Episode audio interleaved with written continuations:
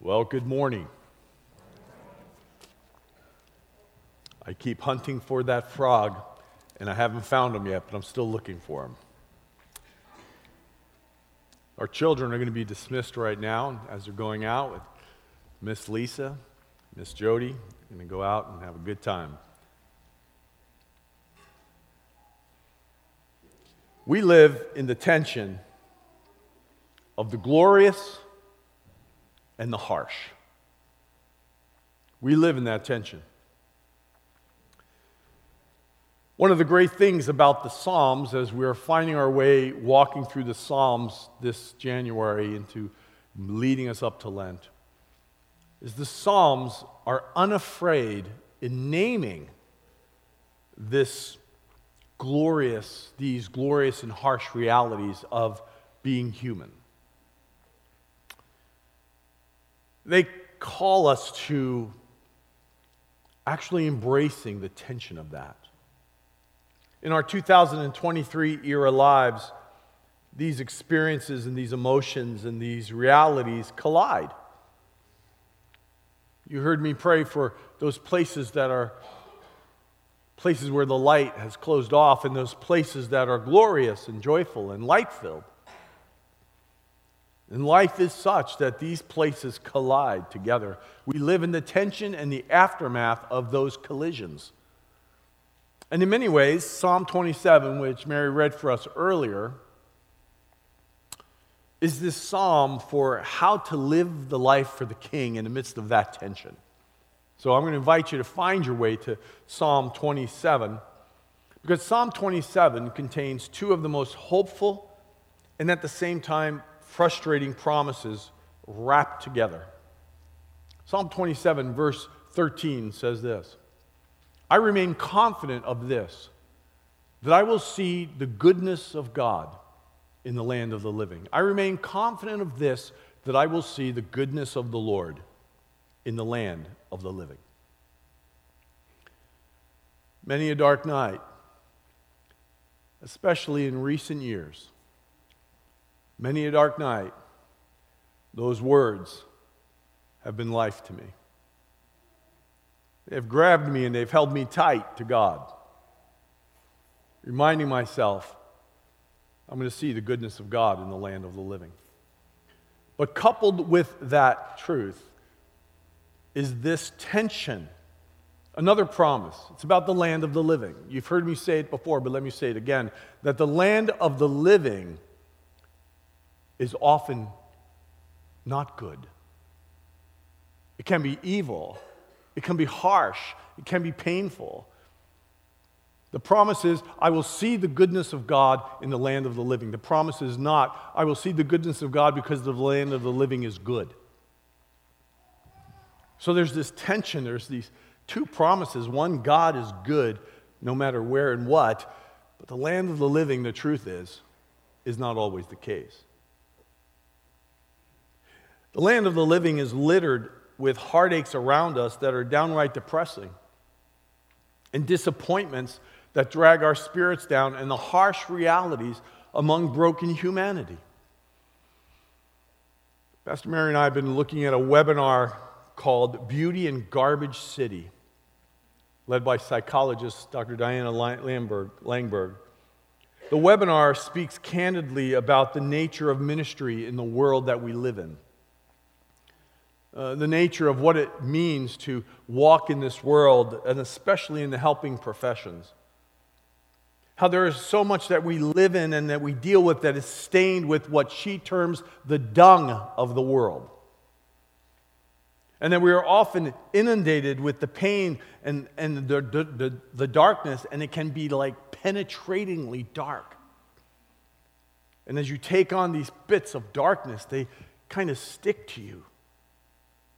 And it's true for all of us as we look at our world and we take on all these dark places, dark realities, realities such as human trafficking, which is on the rise, by the way, in Boston, abuse in the church, which has been rampant in recent years, and evil, the evil of warmongering that's on display every day. The pain of racial injustice. That hurts, it wounds. Now, that title is really appropriate, but the title comes from the actual garbage city.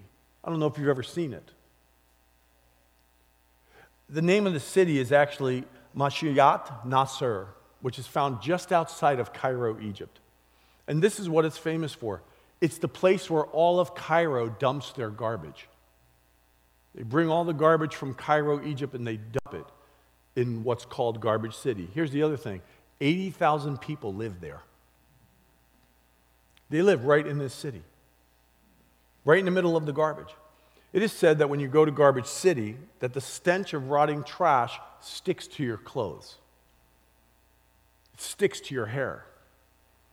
And then when you leave, it takes you some time to go. I remember when I was stationed in Souda Bay Crete, Greece, and I was on the detail that would take the trucks of garbage to the dump. My, my, my, my. Some people make fun of me that on Fridays, my day off, I love going to the dump. I love putting something, anything, anything in my car I can put in that I can throw away. I want to throw something away. And I go to Nashua's dump, and our dump is like immaculate compared to that dump. But I remember going to that dump and just smelling, almost like tasting what was in that dump. That's what it's like all the time for 80,000 people. But here's the other thing about it the population of that town is fundamentally made up of Coptic Christians, which are some of the oldest in history Christian believers in the world. The overwhelming majority of the population is Coptic Christians. And right there, in some ways, they provide light. They paint their balconies in distinct colors. In the middle of Garbage City, they, they sell beautiful fruits and vegetables on the streets. The residents take the garbage, and what they've done is they have created a whole economy. They take the garbage, and using that garbage, they generate income.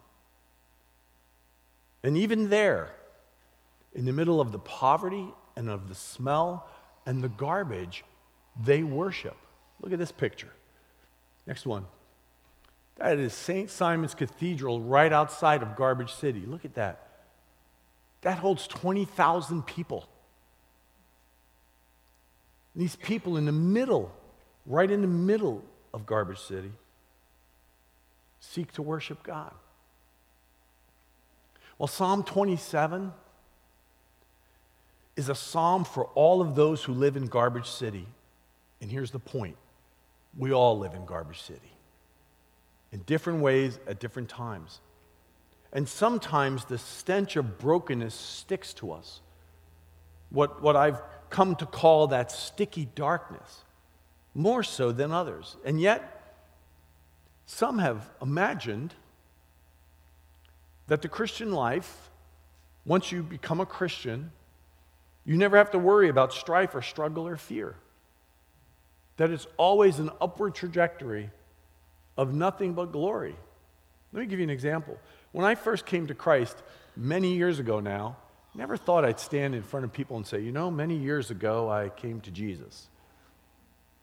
But it seems like it was. It was almost 40 years ago, 41 to be precise. When I first came to Christ, I was presented with a rather formulaic, simplistic view of the Christian faith. Once you invited Jesus into your life, you just needed to pray, read your Bible, attend church, do good things, and don't do bad things. And that's all good. Nothing wrong with that.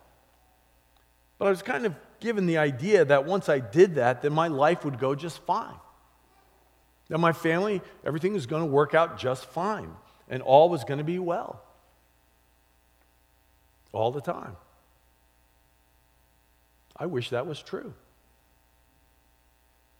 You see, a misreading of Scripture can cause us to come away with that kind of false conclusion that the Christian life is nothing more than a positive life plan to avoid the harsh realities of life. Just another plan that we put together to create a positive life. Even misreading Psalm 27 can bring us to that. But I think the faith we are invited into is much more robust than that. And many times it's more demanding than a simplistic religious formula. It is a faith that's intended for Garbage City. It is a faith that's intended for darkness. When darkness slams into your life, you need something more than a formula. You need something more than some platitude. When darkness runs into us, when we live in this tension, it's a faith intended for real darkness we encounter. After all, what is the symbol of the Christian faith? It is the symbol of the darkest moment in history the cross. So, how do we live with God as our King in this tension? Well, let me remind you of another time, another place. Where were you April 15, 2013? For some people, that's sort of like asking, Where were you on 9 11? I know what I was doing on 9 11.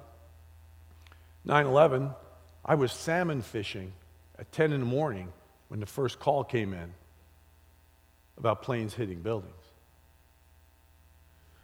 Where were you on April 15, 2013? You could probably remember that day when there was the bombing in Boston. Where were you? I remember I was in a car. I think I was in a truck, actually, driving south. And we saw all kinds of cars going the other way. Am I right?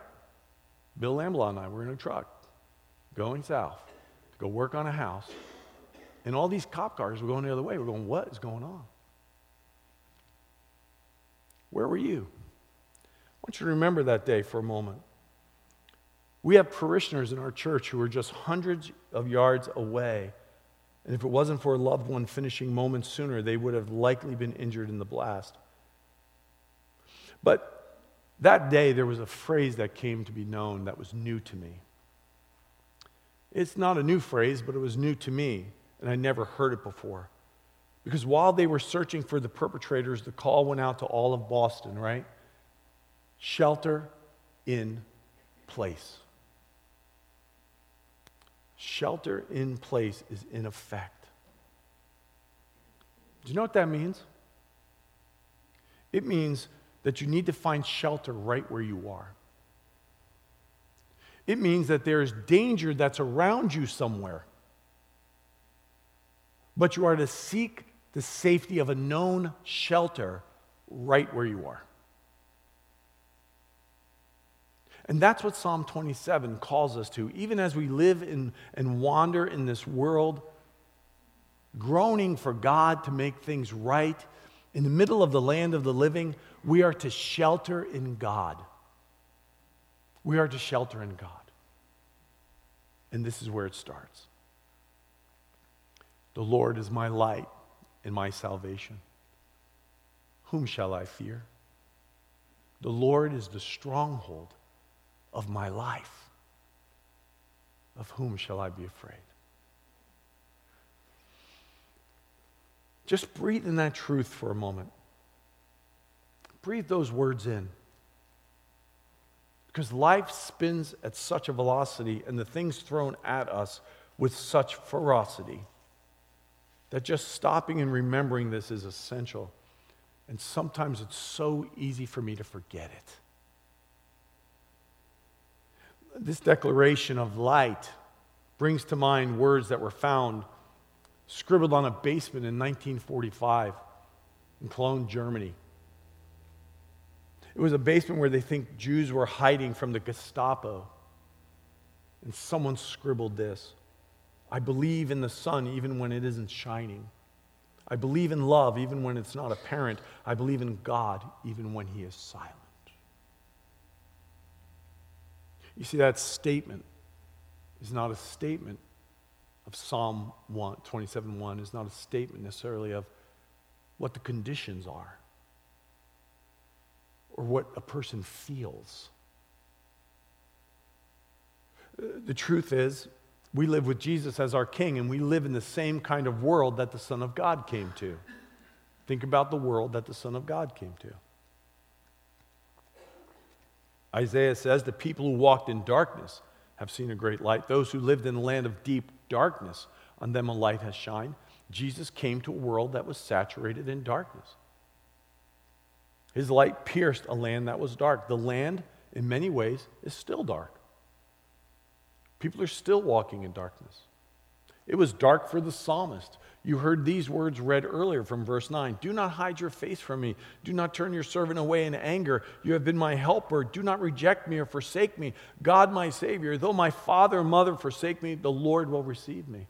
Have you ever prayed like that to God? Lord, just do not forget me. Do not reject me. Do not forsake me. Oh, God, help me. That's a prayer of someone who feels like God is absent. No pretense here, no denial of hardship here, no pretending that the land of the living is good here, no rose colored glasses fit well here. But look how the psalmist shelters in place. The Lord is my light and salvation. The Lord is the stronghold of my life. Whom shall I be afraid? I don't think that the psalmist is saying that if you're afraid that you are lacking in faith. I think we have some very real fear, very, very normal and natural fears. My daughter Chris is going to be having a baby in April. It's coming really quick, really quick. They give us a weekly update on how big the baby is. But they do it very creatively. So today we got a text early this morning that showed us that the baby was the size of Mr. Potato Head. Well, my wife happens to come into church today, and Denise Lambalot's in the nursery helping out, and they're building little potato heads. I can't make this up, but this little potato head had a mustache. I texted my daughter, and I said, I sure hope that she does not come out with a mustache. so there's some very real fears in life we may have. But faith isn't a life without fear, my friends. It's a life that pushes through fears to God. I have some very real fears that my faith informs. I have the fear of loved ones living without God. I have the fear of the church being co opted by the culture to a point where we become irrelevant. I have an honest fear that one day I'm going to call my mother, she's going to forget my name. My faith informs all that. I don't think those fears are compromises of my faith, but my faith informs them because in the middle of those fears, God is with us. And so, this affirmation from Psalm 27 is like setting a compass to true north when you can't see which way to go, when the fog has settled in and you're uncertain where to turn. Following the true north of your compass can guide you it's not trying to pump up emotions, it's not trying to minimize realities. It's not trying to pretend that there's this tension that we live in. It's walking into the tension. And as we walk into the tension, we set the soul to the true north of truth, which is the truth of Jesus. The, the message paraphrase that describes the coming of Jesus from John's gospel is pretty cool. What came into existence was life, and the life was the light to live by. The life light blazed out of the darkness. The darkness couldn't put it out. Praise God. Amen? But hear that, my friends. Hear who we have as a king. He is our life light. Are you looking for light? Are you looking for life? This is who Jesus is. This affirmation is essential good news for us. God's light still shines. So, yes, yes, what the psalmist says is true. The Lord is my light. The Lord is my light, my salvation. He's just making this declaration. There's something incredibly sheltering about bringing that to memory and holding that. I'm not saying that's easy. In many days it's not. But there's something sheltering about that. Well, sheltering our soul in place also involves this singular focus. We just sang about it. Better, in, better is one day in your courts. We sing that song, and I think sometimes we wonder, well, what does that really mean? Well, listen to what the psalm said in verse 4. I read it earlier. One thing I ask from the Lord, this only I seek, that I may dwell in the house of the Lord all the days of my life, to gaze on the beauty of the Lord and to seek him in his temple. And verse 8 says, My heart says of you, Seek his face. Your face, Lord, I will seek. In the midst of this psalm that is pockmarked with hard things, when you read the whole psalm war, death, threats, family rejection, a sense of abandonment. In the middle of it is this extraordinary singular focus. Seeking the Lord has always been the distinctive desire of God's people and God's distinctive desire for his people. But my question is, is how is that a contributing factor to our shelter? Well, if you go back to the words we shared on the first day of this year, Jesus said, I am the vine, you are the branches. If you remain in me and I in you, you will bear much fruit. But apart from me, you can do nothing. Seeking God with all our hearts is not something we simply do because it what is what God wants us to do. Of course, God wants us to seek Him. Of course, He does. Didn't we just sang, He's a good, good Father. He wants us with Him. He wants us to seek Him because He loves us so much. And He wants us to be with Him. Of course, that's true. God wants us to be with Him. He loves us. He desires life relationship. But there's a great truth in these words from Jesus. Apart from me, you can do nothing. The vine connected branches, it's all, it's all interconnected. Jesus wants us to be connected to Him, to seek Him. And that's what the seeking is about. This is all about being in the land of the living that isn't always good, attached to the source of goodness. Our lives being attached to Jesus Himself. There is no guarantee of stress free living or a pain free existence. But the invitation is to attach ourselves to the one who has walked this sin scorched earth. And he offers us the nourishment of his very presence. And it is this connection to Jesus, seeking him as the priority of our life, that it also enables us to sometimes also be his goodness in the land of the living. And perhaps he uses our lives to become a shelter for others. Because you know, there's one truth whether you attend church or you don't attend church. Every one of us needs shelter. And that leads us to verse 5. For in the day of trouble, he will keep me safe in his dwelling. He will hide me in the shelter of his sacred tent, and he'll set me high upon a rock. These words from David and the petitions that follow show us that David is living in this same tension, this unresolved tension of the goodness of God in the land of the living. Some would testify that in their day of trouble, it did not seem like God was keeping them safe. They still suffered heartache, abuse, sickness, and suffering. We all might testify that. How I wish that these words were a guarantee that none of that would ever happen anyone ever again. But they're not. And if we take Scripture and we bend it that way, we're misreading Scripture. So, what is this saying?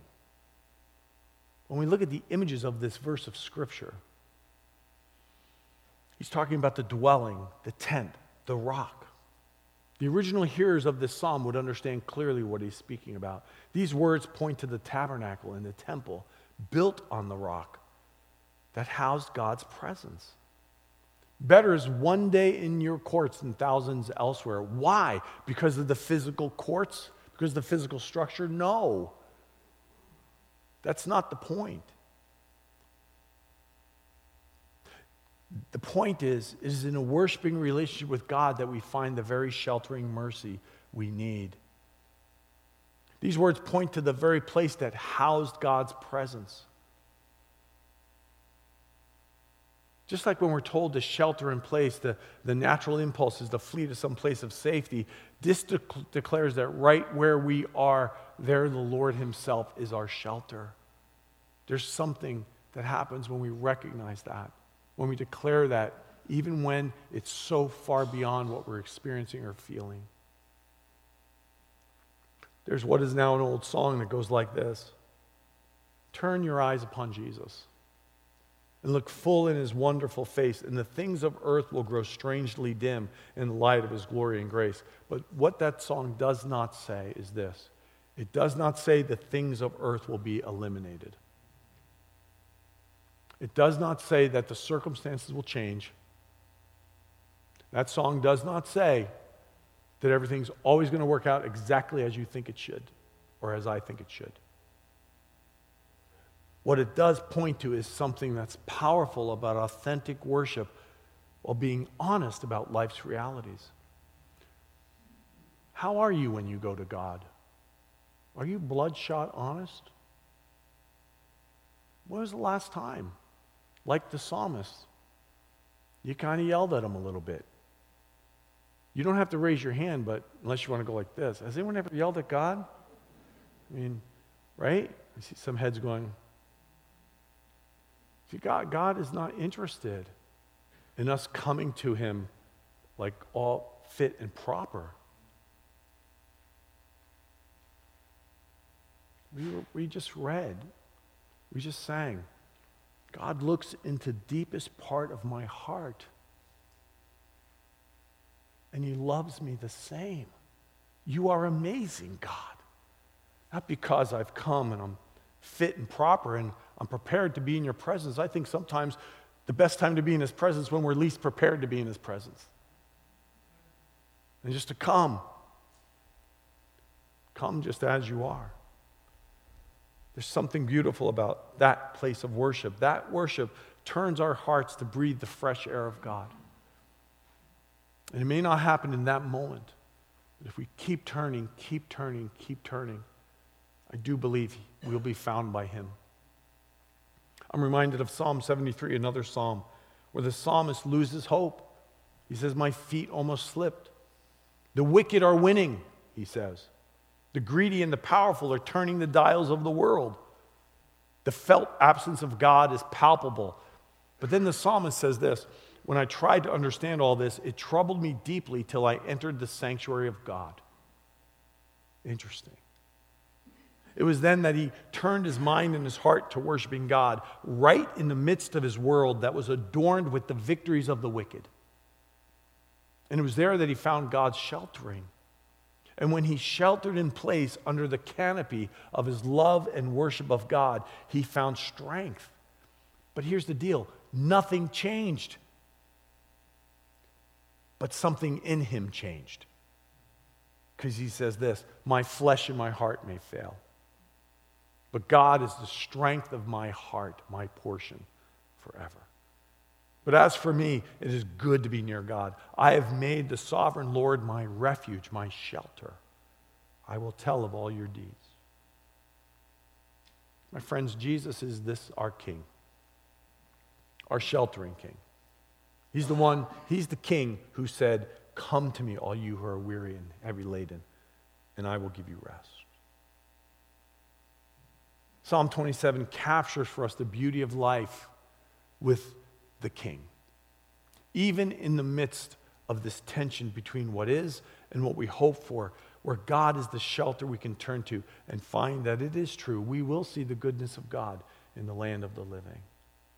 We all need shelter, my friends. Every one of us needs shelter. And King Jesus is that shelter for every one of us, for all of us. The Lord is my light and my salvation. Wait for the Lord. Be strong and take heart. And wait for the Lord. Why don't we shelter in place today? With Jesus. Amen. Our worship team is going to come and we're going to sing together, Whom Shall I Fear? As they're coming, let's pray together.